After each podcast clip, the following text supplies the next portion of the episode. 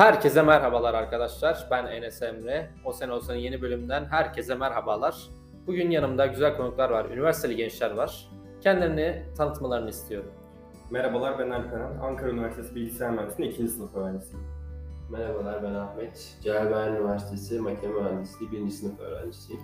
E, Merhabalar, ben de Burak. Konya Teknik Üniversitesi Yazılım Mühendisliği 1. sınıf öğrencisiyim. Evet, bugün güzel bir e, konumuz var. Üniversite ilim yuvası mı yoksa oyalama kampı mı diye bir konumuz var. Aslında gençler 4 sene bir sınava hazırlanıyor. Üniversite hayali kuruyorlar. Peki umduklarını buluyorlar mı? Bu soruyu e, bugün cevabını arayacağız. Alperen sen ne düşünüyorsun bu konu hakkında? Ben öncelikle üniversitelerin giriş kısmıyla alakalı konuşmak istiyorum. Çünkü senin de söylediğin gibi 4 sene hazırlanıyoruz sonuçta bu sınava ve bu sınava senede sadece bir kez girebiliyoruz. Her sene bu sınava girmek mecburiyetinde kalan arkadaşlarımız oluyor başaramadığında. Çünkü büyük hayaller kuruyorlar. Ee, büyük isteklerde bulunuyorlar. Bunlara da ulaşamadıkları zaman hayatlarından sürekli bir sene kaybediyorlar ve başka problemler ortaya çıkmaya başlıyor hayata atılma konusunda. Özellikle zaten ülkemizde de e, üniversiteye gitmek dışında çok fazla seçeneğin olmuyor. Üniversite mezunu olmak zorundasın. Hatta bunun üzerine çok fazla şey daha koymak zorundasın. Üniversiteye girerken, bu sınava hazırlanırken e, yaşadığın bir psikoloji oluyor. Yapamazsam, edemezsem gibi psikolojiler. Üstüne belki de bazılarımız aile baskısı yaşıyor. Ve hani bunun e, çok daha kötü sonuçları olabiliyor. Yani sınav sonucunu da çok kötü etkileyebiliyor. Onun haricinde bence en önemli konulardan bir tanesi de üniversitede aslında çoğu insan hangi bölüme gideceğini bilmiyor. Hangi bölüme gitmek istediğini de bilmiyor. Ve bir şey söylüyor. Mesela örnek gösteriyorum ben diyor makine mühendisi istiyorum diyor ama makine mühendisinin içeriğini bilmiyor. Makine mühendisine gidince neler yapabileceğini, o bölümü gerçekten istiyor mu, o, bölüm, o bölüme gittiği zaman orada yaptıklarıyla, başardıklarıyla, belki üniversite hayatında başardıklarıyla bir şeyleri değiştirebilecek mi bunu bilmiyor çünkü daha makine mühendisliğini isteyip istemediğini bilmiyor. Ee, bence herkesin bir şekilde ulaşabileceği bir bu şekilde platform olması gerekiyor. Üniversite, üniversiteye gitmeden önce e, üniversiteyle veya bölümüyle alakalı sağlam bilgilere erişebileceği kaynaklar olması gerektiğini düşünüyorum ben. Ahmet sen bir şeyler demek ister misin? Ne düşünüyorsun? Ben herkesin mezun olmaya odaklanmasından bahsetmişsin hatta. Bence doğru bir yaklaşım. İnsanlar ve öğrenciler dışarıdaki çevre, çevreden gelen baskılarla sadece üniversiteden mezun olmaya odaklanıyorlar. Dolayısıyla bu mezun olma odaklanması öğrencinin kendini geliştirmesini bir kenara atıyor. Bu öğrenciyi biraz geride bırakıyor. Eğer bunu sadece mezun olmaya odaklanmaya değil de öğrencinin kendini geliştirmek için de bir şeyler çaba sarf etmesi bence öğrenciyi bir adım daha yukarıya taşıyacak diye düşünüyorum. Okulda aslında kısıtlamıyor mu? Ya ödevlerle, sunumlarla bir öğrencinin gelişmesine zaman ayırmasına bir engel oluyor olabilir yani. Evet, Kesinlikle. okulda kısıtlıyor verdiği ödevler ama verilen ödevler de bakımda öğrencinin kendini geliştirmesi için artı sağlayabilecek aktiviteler olabilir bence. Öğrencinin buna bakış açısı önemli. Sadece üniversiteyi bitirdim değil. Üniversitede kendime ne katabilirim?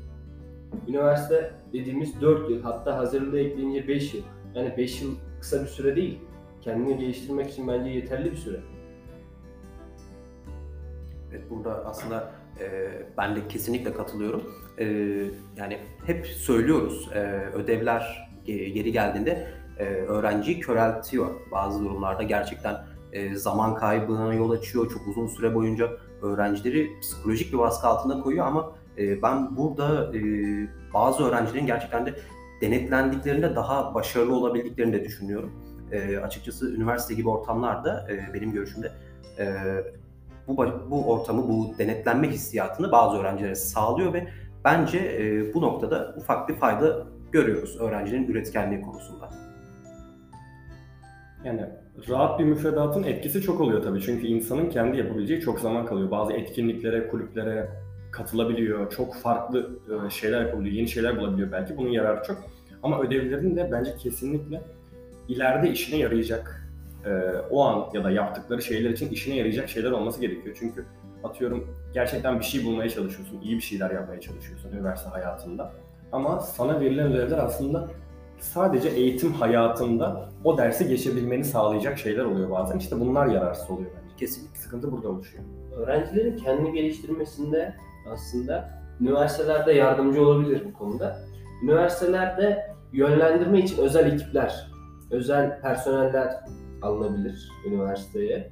Bu personeller öğrencilerle özel ilgilenip onların hangi ilgi alanında daha başarılı olabileceğini, hangi alanda daha iyi çalışmalar ortaya koyacağını bulup öğrencileri o şekilde yönlendirebilir. Bu öğrenciler için bence büyük bir artı olacak. Çünkü hem tecrübe kazandırabilir onlara. Çünkü sonuçta sizden büyük birisi size daha fazla sizin bilmediğiniz şeyleri biliyorlar. Bu işin içinden geliyorlar. Bu şekilde size tecrübe kazandıracak. Aynı zamanda yaptığınız çalışmalarda daha başarılı olma imkanı olacak size. Ben bu noktada e, biraz daha Alperen'le aynı görüşteyim sanırsam. E, üniversiteden ziyade e, lise döneminde ben bu tarz rehberliklerin e, daha kıymetli, daha önemli olduğunu düşünüyorum. E, özellikle çünkü yani ergenliğini yeni tamamlamış bireyler ve e, bu bireylerin e, toplum konusunda, toplumdaki rolü konusunda e, birçok şeye cevap vermesi gerçekten zorlu bir süreç. E, özellikle üniversiteye geçiş sürecinde ben burada tekrardan belirteyim Alperen'e katılıyorum. E, kesinlikle bu rehberlik sürecinin e, insanların hangi bölümde mutlu olacağının, hangi bölümde e, efektif bir şekilde e, topluma hizmet sunabileceğinin farkında olması gerçekten önemli ve bunu da e, çeşitli birimlerle, Ahmet senin de dediğin gibi e, sağlamamız gerekiyor. Çok doğru. Yani aslında ortada bu üniversiteye giriş kısmında büyük bir çaresizlik oluşmuş oluyor. Çünkü insanlar ne okuyacağını bilmiyor. Yani biz aslında üniversitelerin gerekli olduğunu fakat e, belli durumlarda değişmesi gerektiğini düşünüyoruz.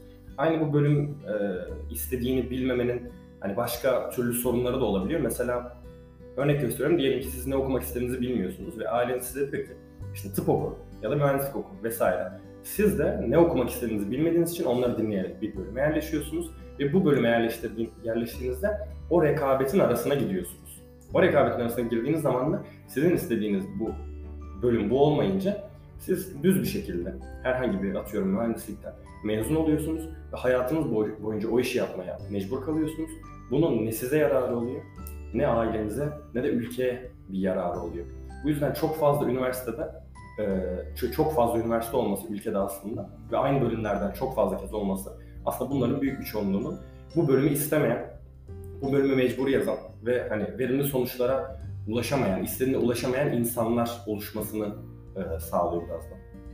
Buna kesinlikle katılıyorum. Ee, ek olarak e, özellikle YKS sürecini de daha zor kılıyor öğrenciler için. E, dediğin gibi belirli alanlarda özellikle tıp ve mühendislik alanları gibi alanlarda çok büyük yığılmalara neden oluyor ve e, bu yığılmalar da aslında bu alanları hayal eden, bu alanların hayalini kuran e, başarılı öğrencilerin e, sadece bir YKS ile, sadece YKS'deki puanıyla geriye düşmesine sebep oluyor. Tabii ki bu YKS'nin de e, bu noktada önemli olduğunu kabul etmek gerekiyor. Ancak e, şunun da farkına varmalıyız ki bu öğrencilerin e, gerektiğinde hayal ettikleri bölümlere ulaşabilmeleri, bu bölümlerdeki eğitim imkanlarından da faydalanabilmeleri gerekiyor. Bu sebeple harcanabilen çok fazla yeteneği de aslında e, denk geliyoruz.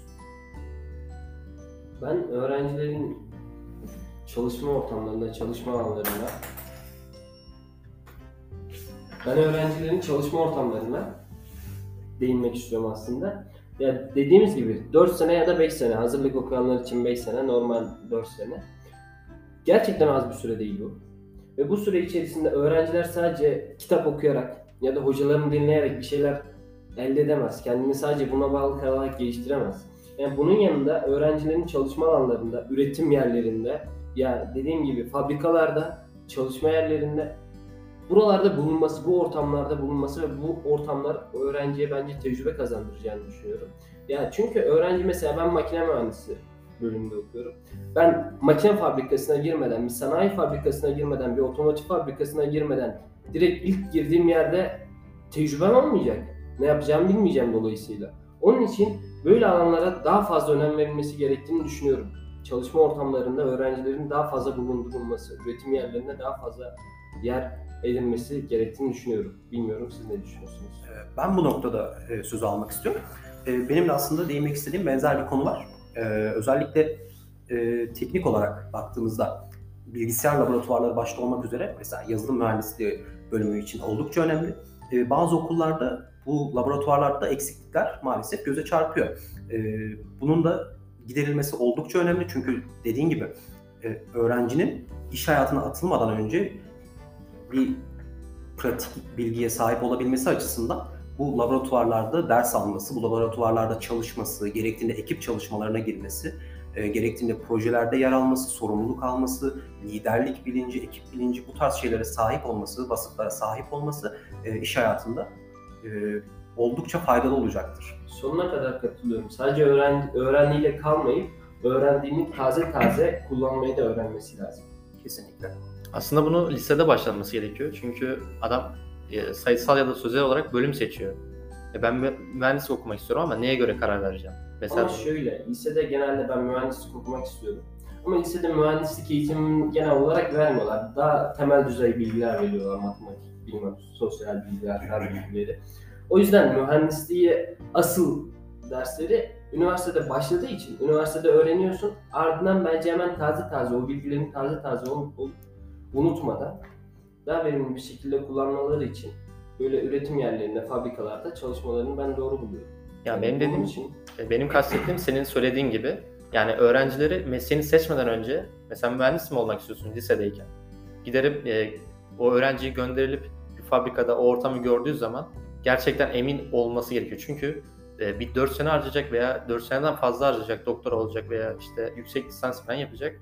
Bu bakımdan öğrencinin kesin olarak emin olması için e, ilgili alanlara götürülüp e, izletilebilir diye Evet, düşünüyorum. çalışma ortamlarını tecrübe edilmesi açısından, gözetlemesi açısından karar verme noktasında önemli bir nokta. Ama Evet, baktığımızda e, lisede olsun, üniversitede olsun sanki sadece sözel olarak yani teorikte kalan bütün eğitimler teorikte kalıyormuş gibi geliyor. Çünkü öğrendiğin çocuk uygulamıyor, lablar yok. İşte evet, ben de oradan bahsetmiştim. O bilgi taze taze kullanılması lazım.